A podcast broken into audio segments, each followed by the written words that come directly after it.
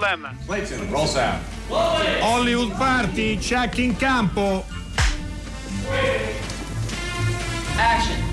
Hollywood Party è la più grande trasmissione della radio dai tempi di Marconi. È la più grande trasmissione della radio dai tempi di Marconi, torna anche oggi, torna a parlarvi di, di cinema, vi racconterà molte novità, lo farà con la voce flautata di Enrico Magrelli. Eh, questa è la mia voce oggi, no scherzo ovviamente.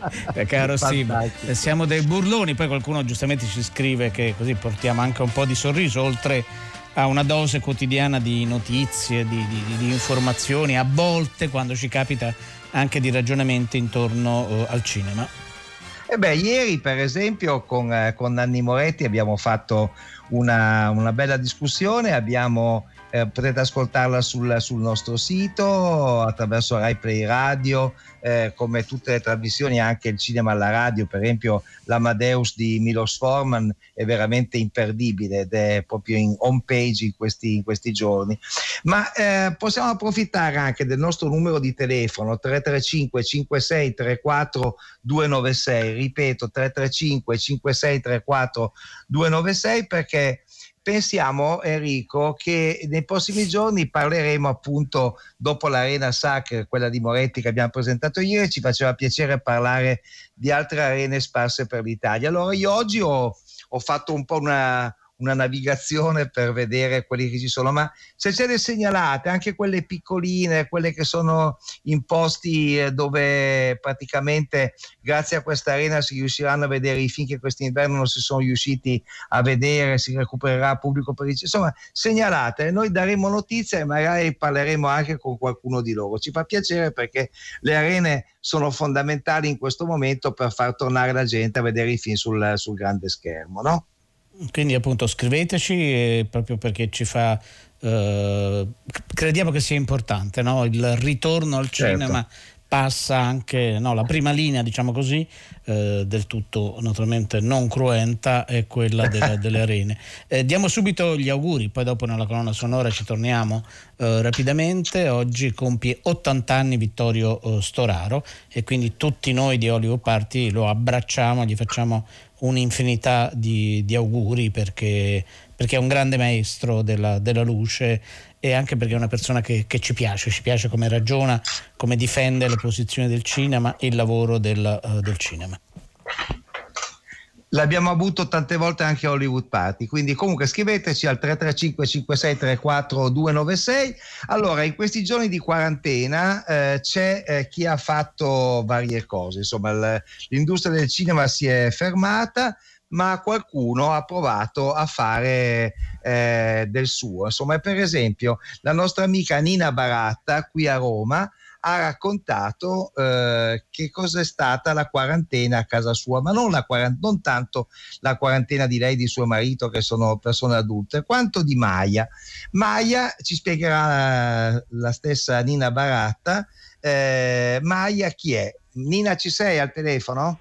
Sì, ci sono, eccomi. Ciao, benvenuta. Grazie, bentrovati. Allora, raccontaci di Maya e di questa sua quarantena. Chi è Maya e come ti è venuta questa idea? Allora, eh, Maya è mia figlia, ha due anni e mezzo, tra poco tre anni. E, mm, durante il periodo di quarantena, un po' anche per eh, liberare la mente, insomma, e quindi fare qualcosa di creativo, eh, ho iniziato a osservare mia figlia e ho pensato che poteva essere interessante documentare la sua percezione della quarantena, la sua percezione eh, chiaramente ehm, del, di tutto quello che lei vedeva e di come lo vedeva, quindi il papà che stava lavorando visto dalla bambina e quindi attraverso il gioco attraverso diciamo, anche la, mm, il sentire i nostri nervosismi ehm, sempre solo attraverso la visione di questa bambina. E, ehm, è stato un po' un esperimento perché, mm, perché comunque eravamo tutti e tre chiusi in casa, chiaramente, e ehm, ci trovavamo ad affrontare un periodo molto complesso e abbiamo inserito un quarto elemento che era la, diciamo, la telecamera macchina fotografica. E questo quarto elemento è diventato diciamo, un nostro amico, un nostro, eh, era presente tutti i giorni, quindi certo. ho, abbiamo cercato di fare anche un lavoro per riuscire a, a far abituare la bambina a questo, a questo diciamo, in, che non sarà stato... È abituata si è abituata no, e eh, si è anche abituata a non mangiare i tortellini perché a un certo punto con grande crudeltà le negate un piatto, scherzo, eh, le negate un piatto di tortellini a cui lei era molto, molto eh, affezionata. Senti, eh, ma lei, Maya, che ricordiamo ha quasi tre anni, ha poi visto il risultato di questo tuo lavoro? Allora, Maya lo sentiva continuamente, nel senso che eh, noi giravamo mm, durante il giorno e poi la sera si montava per riuscire a finirlo in tempi abbastanza brevi. Per cui lei aveva questa ninna nanna continua della sua voce, della nostra voce, dei nostri racconti. Quindi lei chiamava la nonna, chiamava le amiche e diceva mamma sta girando il film su di me. Quindi era molto...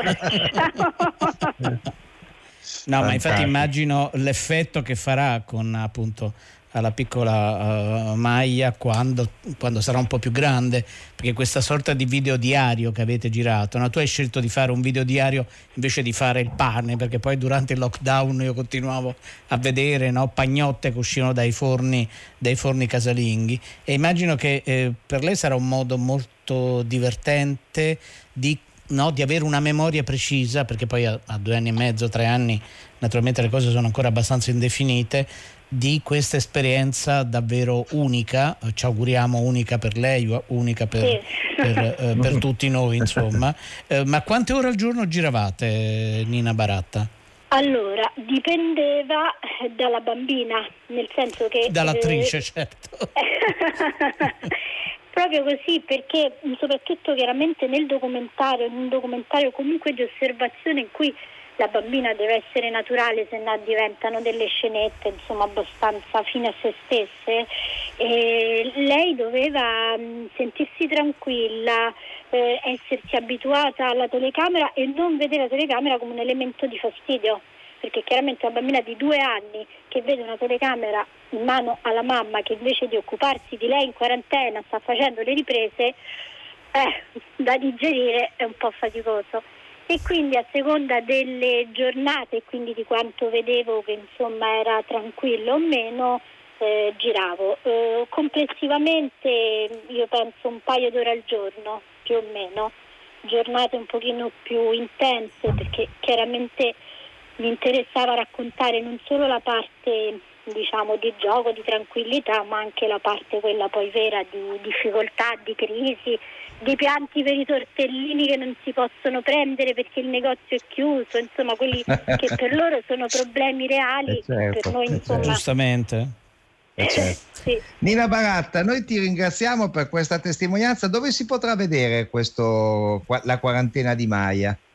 Per adesso stiamo iniziando con i festival e poi vedremo, insomma, è tutto un po' un work in progress.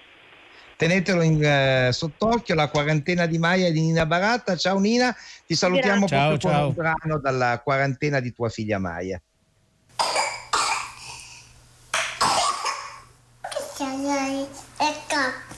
Che papà adesso deve uscire. Deve andare a fare la spesa. Mi prendi la mascherina, amore? Grazie. Quindi io il mercato non lo vedo qua, però ci sarà il mercato. Allora, compilo sto modulo. Questo è il modulo. Che se mi fermano dico dove sei? Nato il 25 11 1982 a Orvieto. A questo riguardo dichiara che sto andando.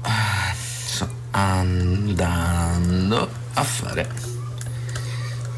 la spesa. Ciao Yaya. Dai bacino. Dove va a fare la spesa? No, che io. No, tu non puoi, amore. Mm. Non si può. Mm. Ciao.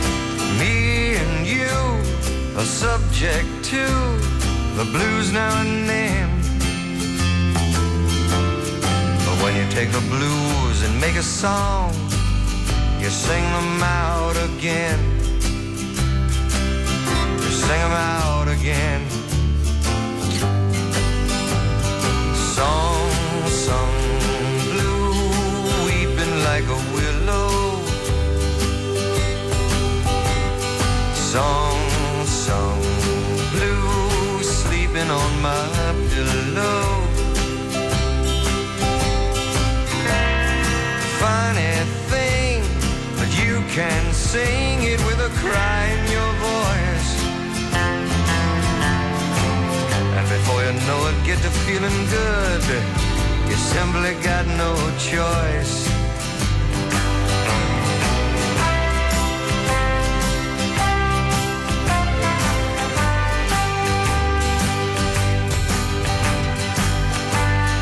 Allora, abbiamo iniziato la nostra colonna sonora con un'altra canzone proprio scritta nel 1970, anche se poi è uscita l'anno dopo, eh, Song Sang Blues di eh, Neil Diamond, in italiano caro Enrico Magrelli la cantavano Catherine Spack e Johnny Dorelli, che erano ancora una, una, una coppia.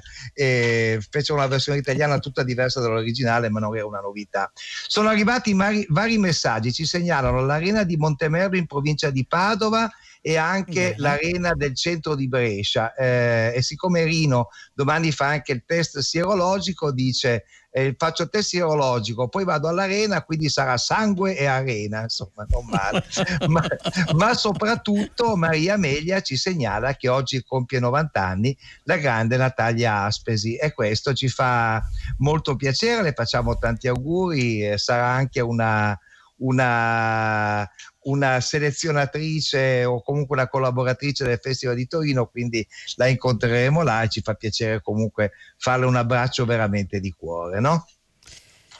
Ora, eh, ora vogliamo parlare di una, eh, di una serie eh, che, eh, che secondo me sta avendo o- e sta suscitando un grande, grande interesse. Si chiama El Presidente, ma non spaventatevi perché non ha a che fare eh, con la politica, con nulla di tutto questo. La trovate su eh, Prime Video, eh, la- il servizio, la piattaforma di, di Amazon. E per parlare di questa serie eh, vogliamo coinvolgere un collega, un bravissimo giornalista critico del sito Coming Soon, che è Mauro Donzelli. Ciao Mauro, come stai? Ciao, ciao, tutto bene, ciao a tutti. Ciao Mauro.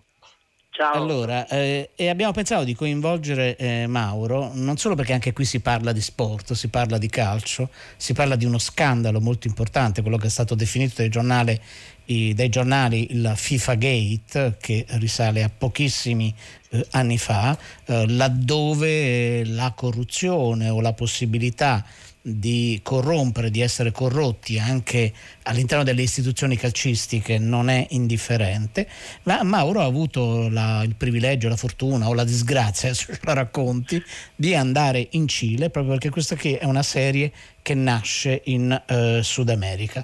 Eh, Mauro, vuoi dare un po' di elementi ai nostri ascoltatori eh, che magari sentendo così dicendo ah, si parla di calcio non voglio vederlo però non si parla di calcio si parla proprio di tutti i possibili retroscena del calcio Eh, raccontaci tu però Sì, assolutamente sì, ecco, è una di quelle serie invece che non, non scoraggiatevi, anzi se non amate il calcio è la serie per voi per certi, per certi versi, perché qui è dissacrante l'approccio che si ha nei confronti del calcio.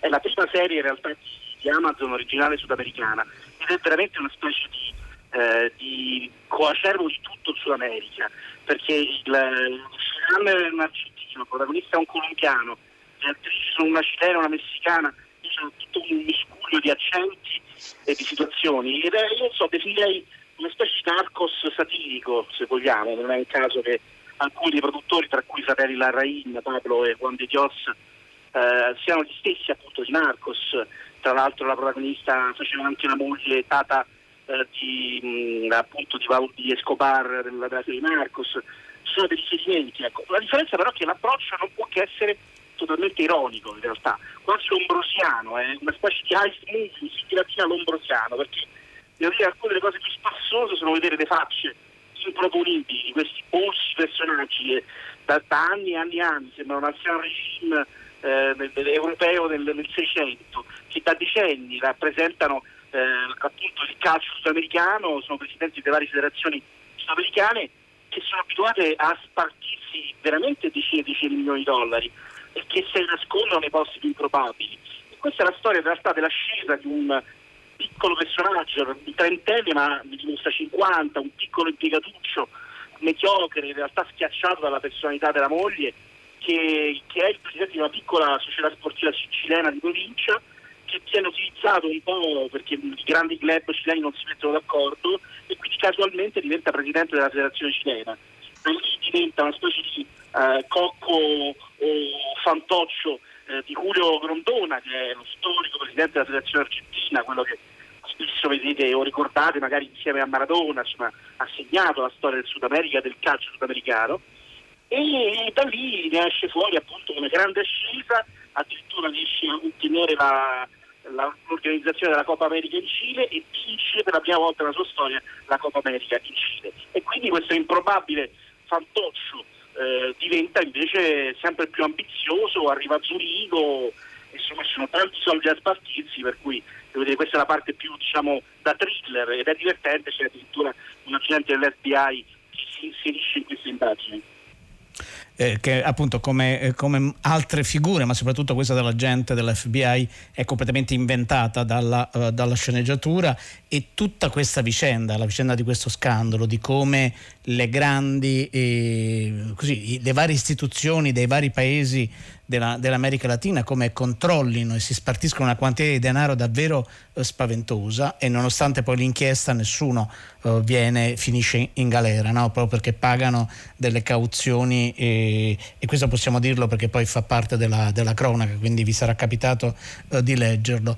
Una delle cose eh, curiose è eh, non solo eh, si fa un'analisi di alcuni meccanismi finanziari e economici, ma mai noiosi, veramente mai mai noiosi, proprio è, eh, la, la, serie è punteggiata di, di, figure in alcuni casi anche abbastanza buffe, ma tutta la vicenda viene raccontata proprio dal padrone del calcio argentino che muore quasi subito, nel primo episodio forse, se non ricordo male, e, e, ed è poi lui il narratore no? e lo fa con grande ironia, con, grande, eh, con, una, con, un cinismo saggio, se mi passate l'espressione, davvero, davvero, singolare. Tu hai incontrato alcuni degli attori, vero Mauro Donzelli? Sì, sì assolutamente sì, sono veramente una, sono dei personaggi fantastici, anche in piccoli ruoli, eh, anzi vi sfido quando lo vedrete a riconoscere Pablo Neruda, niente meno, cioè il personaggio che interpreta Pablo Neruda, il grande film di Pablo Larraín, non lo conoscerete perché ecco, è un piccolo presidente, presidente della Colombia, però insomma sono veramente interpreti come Andrea Sparra che è il protagonista, questo Sergio Hadu è appunto il protagonista, lui in passato ha interpretato già eh, Escobar una volta, ha interpretato Chavez, sempre è sempre molto diverso, è, è, veramente camaleontico, è quasi impossibile riconoscerlo. Ed è, è, veramente molto bravo, appunto ha lavorato molto con gli accenti, tra l'altro se riuscite a vederlo, avere la pazienza di gustarvi questa, questo cantilenante accento sudamericano e distinguere magari poi diversi accenti è spassoso anche quello, devo dire. Poi c'è Carla no, Sousa dav- che... mm. Vai, vai. No, no, prego Mauro, prego.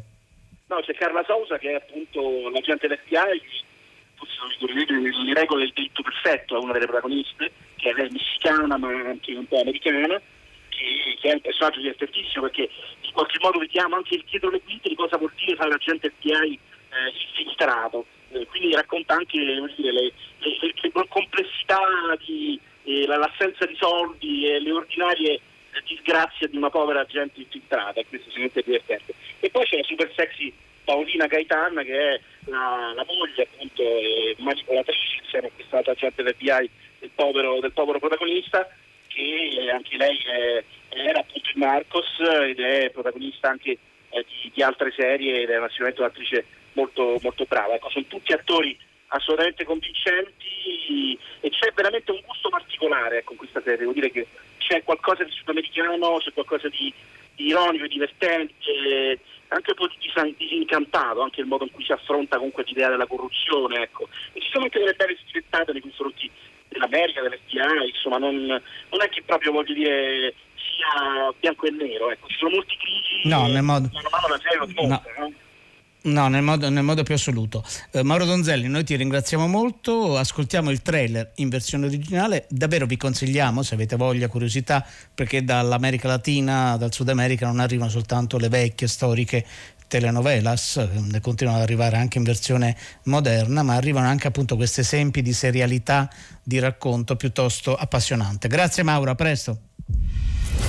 Se creen que pueden hacer lo que quieran, pero hay algo que yo sé, y es que todo esto se va a terminar algún día.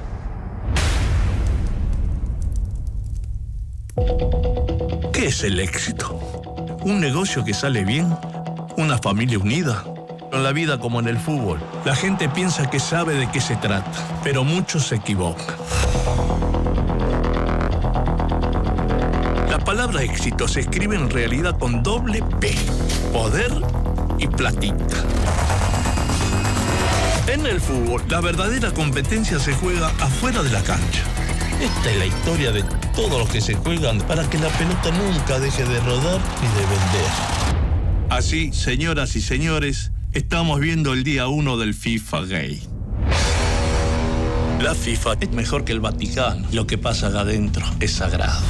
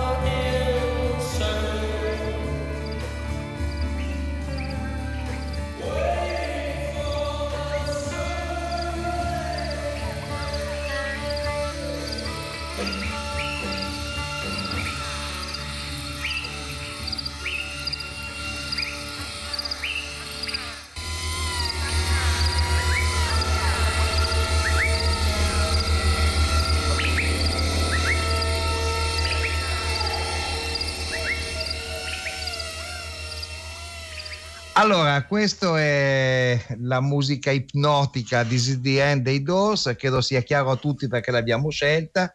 È, è un omaggio anche questo a Vittorio Storaro. Eh, inutile dirvi in quale film eh, in, in- nel quale Vittorio Storaro ha diretto la, foto- eh, la fotografia, eh, si sente questa, questa canzone. Insomma, uno dei più bei film, credo, del- degli ultimi 50 anni eh, aveva anche questa, questa colonna sonora. Oggi è stato presentato, credo, il listino di 01. 01 è la distribuzione legata alla RAI, ma mh, che non distribuisce solo i film di RAI Cinema. Hanno annunciato via internet eh, in streaming un listino molto ampio. Enrico Magrelli, tu l'hai seguita, no? La- Sì, la no, ho seguito, ho seguito tutta la, la mattina questa presentazione che devo dire ha funzionato da un punto di vista tecnico perché eh, ovviamente sono quasi delle sperimentazioni che si fanno davvero molto... ehm, cioè, ha funzionato perfettamente, devo dire. Eh, c'erano l'amministratore delegato di Rai Cinema e il, eh, e il direttore di 01, che è appunto la, la parte di Rai Cinema che si occupa della eh, distribuzione, ed è oggettivamente un, eh, um, un listino molto interessante, molto vario, molto eh, articolato. Ehm, sono state date anche delle date di uscita dei, dei film, ehm, non di tutti i film, perché naturalmente come poi ormai accade da molti anni e sempre con successo, eh, in questo caso c'è il Festival di Venezia, in arrivo probabilmente alcuni dei film eh, potrebbero essere scelti in questi giorni, in queste settimane dal, eh, appunto, da Barbera e dei, suoi, e dei suoi collaboratori. Cominciamo subito con una notizia, nel senso che molti scrivevano, immaginavano, ipotizzavano che il nuovo film di Nanni Moretti, che è stato ieri con noi, eh, poteva Certo. essere uno dei candidati forti per Venezia. Il film uscirà soltanto nei primi mesi del 2021 e lì poi dopo nella conferenza stampa che è seguita la presentazione online in cui abbiamo visto dei trailer, degli ispezioni, delle scene, alcune eh, poi magari mi soffermo su quelle anche molto divertenti e molto accattivanti eh, e quindi primi mesi del 2021 allora torna a Cannes come avrebbe dovuto fare quest'anno i film di Nanni Moretti, su quello non si sono eh, sbilanciati. Noi di Hollywood Party ipotizziamo che quella sia una possibilità, no? Mm, Eh, credo direi che sia no- abbastanza no- evidente. Non ci sono Comunque- molti dubbi, no? No, poi comunque una, una collocazione di uscita di questo tipo esclude sicuramente una sua partecipazione a Venezia perché non vai a Venezia a settembre per poi uscire a marzo dell'anno successivo No, un no, film quello- così atteso. Quindi No, è, quello è evidente che, è evidente che la, la destinazione comunque festivaliera, se ci sarà, non sarà Venezia per Nanni Moretti. Non sarà In compenso Venezia. credo che 01 quest'anno a Venezia avrà molti film perché credo che la, la presenza italiana a Venezia sarà molto forte, no? Dovre- dovrebbe esserlo, ovviamente anche su quello per rispetto. oh, probabilmente non so se poi ci sono stati già degli inviti ufficiali o meno, però come sapete bene, anche perché cerchiamo di raccontarvela alla conferenza stampa del festival alla fine di luglio, eh, sappiamo già, eh, perché l'hanno detto, le due proposte di fine anno del, eh, di 01 eh, e quindi è proprio per Natale, uscirà qualche giorno prima, eh, esce finalmente, finalmente perché anche nel messaggio che ha preceduto il teaser di Freaks Out, il nuovo film di Gabriele Mainetti, eh, Gigrobò, eh, ha avuto una lavorazione davvero molto lunga, una fase di post-produzione davvero molto lunga. Vedendo le immagini del teaser si rimane senza fiato, nel senso che eh, se il teaser somiglia all'80 al 90% al film, sicuramente siamo di fronte a un film importante eh, che va al di là dei confini, dei confini italiani. È questo piccolo gruppo di, eh, di- proprio di freaks veri e propri che lavorano in un circo. eh, il circo viene travolto dalla, eh, dalla guerra, dalla seconda guerra mondiale e quindi comincia questo vagabondaggio con molte eh, avventure, questo lo si deduce dal teaser. Mentre per la fine dell'anno si festeggia la fine dell'anno e l'inizio del prossimo anno con, eh, con Diabolic eh, Ah. dei fratelli Manetti e quindi immaginavo che è uno dei titoli che aspetti con più eh, Beh, attenzione insomma, e calore mi pare Anche perché, anche perché loro, i fratelli Manetti, erano anni che volevano fare. Loro hanno una grande passione per, per il fumetto, non l'hanno mai nascosto, avevano a lungo accarezzato l'idea di fare una serie da un altro fumetto eh, molto italiano molto popolare che è Giulia eh, che è uno dei fumetti più belli edito da Bonelli. Poi il progetto adatto per adesso è stato rinviato e quindi Diabolic era per loro una vera svolta. Di Diabolic c'è già stata una versione negli anni 60 che non ebbe grande successo, ma che poi ha avuto un uh, successo successivo, come, scusatemi il gioco di parole, memorabile perché è diventata, grazie alla direzione di Mario Bau, una specie di antologia del pop. Ecco, secondo me la pop art del 2020 potrebbe essere assolutamente ben interpretata dai fratelli Manetti e questo loro Diabolic è veramente uno dei film che aspetto di più della nuova stagione. Eh, ci hanno fatto vedere, proprio ci hanno regalato il primo minuto eh, che parte benissimo il film e poi si chiude questo primo minuto su un, uh, sul dettaglio degli occhi, ovviamente con la maschera di Luca Marinelli che come sapete è eh l'interprete certo. di Diabolic, poi c'è Miriam Leone e c'è anche eh, appunto Valerio Mastandrea nel ruolo di Ginco. Forse però possiamo ascoltare, adesso cambiamo e ci spostiamo perché non è soltanto un listino italiano come dai titoli che abbiamo citato finora, eh, c'è anche un, un uh, film che l'altro anno Uh, il sequel di un film che arriva uh, dal, appunto, dal panorama internazionale che l'altro anno ha avuto un incasso notevolissimo e soprattutto c'erano le immagini del delirio degli, uh, degli spettatori più giovani quando gli attori di After, eh, sto parlando di questo, hanno fatto un tour attraverso l'Italia. Ascoltiamo il trailer di After 2. Tessa, apri la porta! È Artin Scott. Artin. Ora hai due possibilità, o mi scopi o te ne vai, decidi.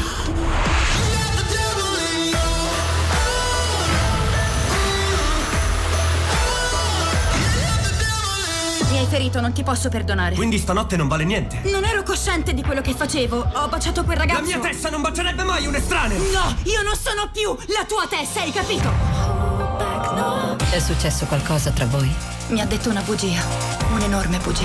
Io non ti lascerò mai più.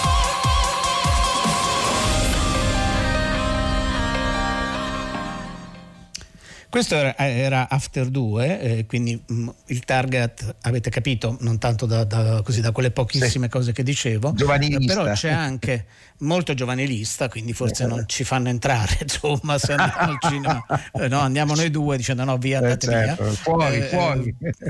Però, per esempio, c'è un altro film non, non italiano che è una versione eh, apparentemente davvero molto interessante da quello che si è visto di Giro di Vite, no? romanzo eh, famosissimo, sì. eh, e quindi gioca sulla dimensione proprio del thriller, quasi horror eh, psicologico mm, ed è e anche quello è un film che può essere davvero molto molto interessante.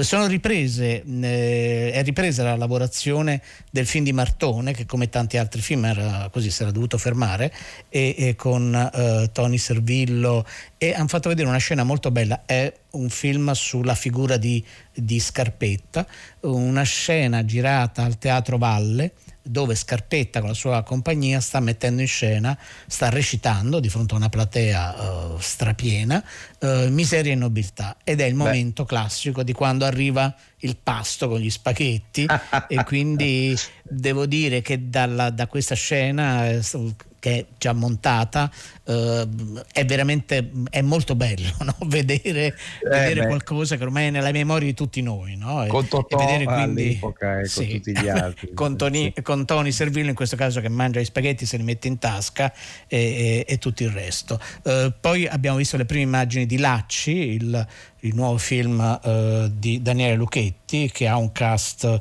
importante, cui sono Silvio Orlando, Alvaro Wacker, eh, Vittorio Mezzogiorno, Luigi eh, Locascio e quindi davvero molte storie, molto, ehm, una grande eh, varietà e staremo a vedere, naturalmente noi vi racconteremo man mano uh, questi, questi, film, così come cercheremo di ospitare, come siamo abituati a fare, eh, tutti i protagonisti di queste, di queste storie. Eh, chiudiamo con il trailer di un film che doveva uscire a marzo e stamattina eh, Massimiliano Bruno, in collegamento insieme a, ai, ai, suoi attori, eh, diceva eh, è la campagna promozionale più lunga della storia del cinema italiano ed è il ritorno al crimine che è il, Il seguito, il, sì, sequel, sì. no? il seguito vero e proprio Esatto. in cui questa volta non sono più a Roma sono, eh, sono a Napoli devono, devono vedersela con i gomorristi o con i, o con i camorristi e ovviamente lì c'è tutto uno sfasamento di, di storie che, non- no, che alcuni personaggi non ricordano più in questo spostarsi, questo andare avanti e indietro nel, nel tempo. Ascoltiamo il trailer di Ritorno al crimine. Fermi tutti, questa è una rapina! E voi chi siete? Amichis! Chi siete?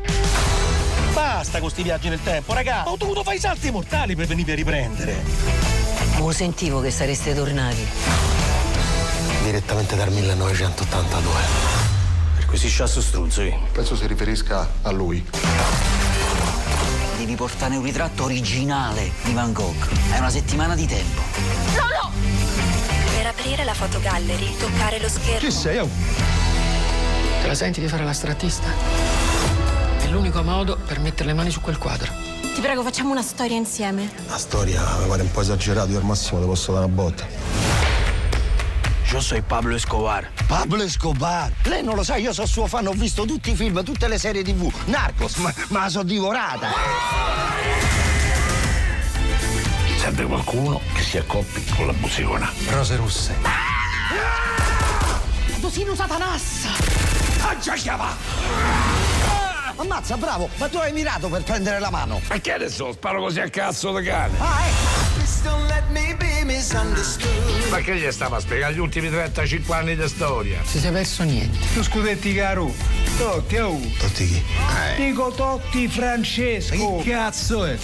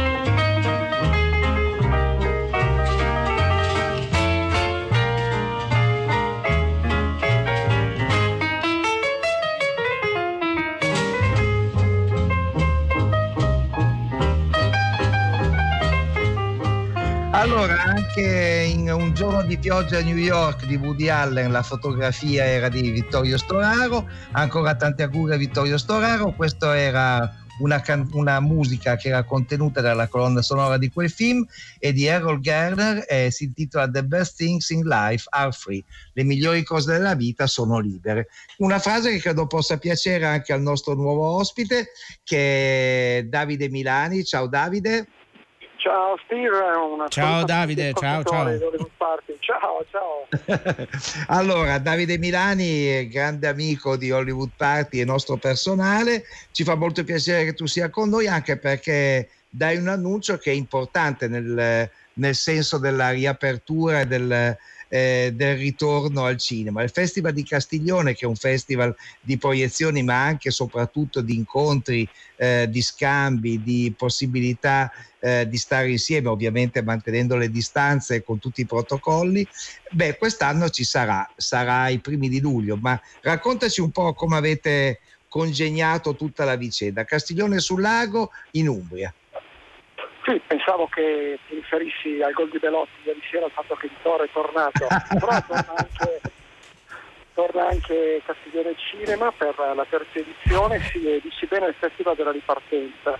Eh, noi siamo convinti fondamentalmente dello spettacolo che il paese non ripartirà solo se ripartiranno le filiere economiche, quello che deve ripartire è l'uomo eh, deve ripartire la voglia di tornare a stare insieme, a scommettere sullo spazio pubblico, di incontrarsi, di ragionare insieme e in questo la cultura, in modo particolare il cinema, sono dei volani e degli strumenti incredibili. Se ripartirà la voglia dell'uomo di tornare a stare davanti a uno schermo e a confrontarsi, a raccontarsi storie, ad ascoltare storie, allora il nostro paese ripartirà e ripartirà anche l'economia. E stiamo insieme allo stile di Castiglione del Lago, di cui anche Oliver Sparchi è, è sostenitore, e parte è quello di incontrare, incontrare la gente, far incontrare con i registi, con gli attori, di vivere il grande cinema in una dimensione proprio familiare, eh, dove appunto passeggia per il borgo medievale bellissimo di Castiglione del Lago, sul lago Trasimeno, può farlo insieme quest'anno a, a Terence Hill, che viene per rappresentare il suo, il suo film, la sua vita, la esperienza da regista, la, la storia del cinema, della fiction italiana, oltre che degli spaghetti western. Eh, si esordisce alla regia eh, come Ville Greg, eh, maschere importanti del, del cinema, dello spettacolo, chi viene a raccontarsi eh, come Ambra Angiolini o la riflessione che facciamo il cinema e la scuola con eh, il viceministro Ascani, con il Ministero eh, del Turismo dello Spettacolo e ecco quindi tante occasioni eh, per vivere il cinema a 360 gradi ma soprattutto per ripartire. E questo Davide- sarà anche l'oggetto delle nostre chiacchierate perché verremo lì a... Prego Enrico, verremo comunque noi No, a no, la cosa- raccontare la- cosa succede. Che cosa accade e soprattutto portare a casa gli ascoltatori, chi non può andare a Castiglione, appunto le voci e, e i racconti degli ospiti che Davide Milani ci stava dicendo. Eh, Davide, eh, siete sempre stati convinti della necessità di questo eh, appuntamento, anche, anche dovendo rispettare no, quello che è eh, più che un giusto protocollo di sicurezza? Sì, allora racconto quello che è capitato a tanti appunto, organizzatori di festival. Tutto pronto, subito dopo Natale ci chiudono i contatti con gli attori, con i registi, ci chiudono i budget, a noi servono sempre i soldi, eh, si pensa e poi arriva la grande gelata di primavera. E noi non abbiamo mai messo la via, di, via l'idea di fare l'incontro, abbiamo semplicemente sospeso, ma ci siamo detti qualcosa dobbiamo fare perché il nostro compito cioè, è facile sparire quando c'è la crisi, nella crisi noi dobbiamo restare perché il nostro compito è quello di portare appunto di difendere il cinema, di essere parte del cinema, quindi mai abbiamo abbandonato l'idea eh, di fare un iniziativa con il pubblico, l'abbiamo fatto. Ah, Allora, eh, gli ospiti eh, ah, ci hai ha già annunciato la presenza di, eh, di Terence Hill, sappiamo che ci saranno parecchie altre persone che verranno a visitarvi, che dialogheranno con i vostri ascoltatori e che spero avremo anche noi a Hollywood Party. Puoi farci qualche altro nome? Sì, ehm, Terence Hill sarà la, la grande intervista pubblica, sarà fatta da Massimo Bernardini, giornalista RAI che grande pubblico conosce per TV Talk, è stato Certo. di spettacolo e di televisione. Avremo poi eh, appunto Ambra Angiolini che, Angiolini che racconterà appunto della sua esperienza da, da- da attrice, ma ecco di, di donna protagonista eh, dello spettacolo per 180 gradi sarà eh, Federico Pontigia a condurre il nostro critico, a condurre l'intervista. E avremo Lille Greg con i loro esordi alla regia, simpatico, DM e altri che dirigono e avremo un, questo, questo, questo racconto a proposito del, del cinema e della didattica, ci teniamo molto, questo è un incontro che faremo su piattaforma, lo faremo a distanza, rivolto in particolare agli operatori culturali, agli insegnanti. E abbiamo visto in questo periodo di lockdown quanto è importante la didattica a distanza e nella didattica a distanza purtroppo il cinema è rimasto fuori, già faceva fatica nella vita ordinaria della scuola in presenza e quindi pro- proponiamo una riflessione ecco, per eh, Certo. rimettere il cinema come linguaggio, come strumento al centro della, del- dell'esperienza Certo. scolastica. Davide Milani, allora ci saremo anche noi di Hollywood Party eh, dal 3 eh, luglio a eh, Castiglione sul Lago in provincia di Perugia e parleremo di tante cose. Sarà come sempre un grande piacere. Grazie Davide Milani, ciao. Grazie, buona serata. Interspettacolo.org con tutti i dettagli. Un saluto, buona serata a voi e agli ascoltatori. Ciao carissimi. Gra- grazie, Ciao. grazie. Allora, questa è la nostra sigla, i titoli di coda. Allora, tutte le persone che hanno realizzato questa puntata vi salutano, le nostre curatrici Francesca Levi e Maddalena Agnisci, il nostro tecnico ci ha mandato in onda Emiliano Trocini, che ringraziamo, così come tutti i tecnici della sala controllo, la nostra uh, ineffabile uh, Arcadia, Riccardo Morese, Alessandro Boschi, Erika Favoro, con noi eh, appunto all'inizio del de, proprio della puntata Nina Baratta, eh, Mauro Donzelli e Davide Milani e naturalmente della Casa Magrelli che è la ditta che vi farà compagnia fino a venerdì eh certo. e anche la prossima settimana, eh, quindi non ce ne andiamo. Eh certo. ciao Enrico Magrelli, a domani. Ciao, ciao, buona serata.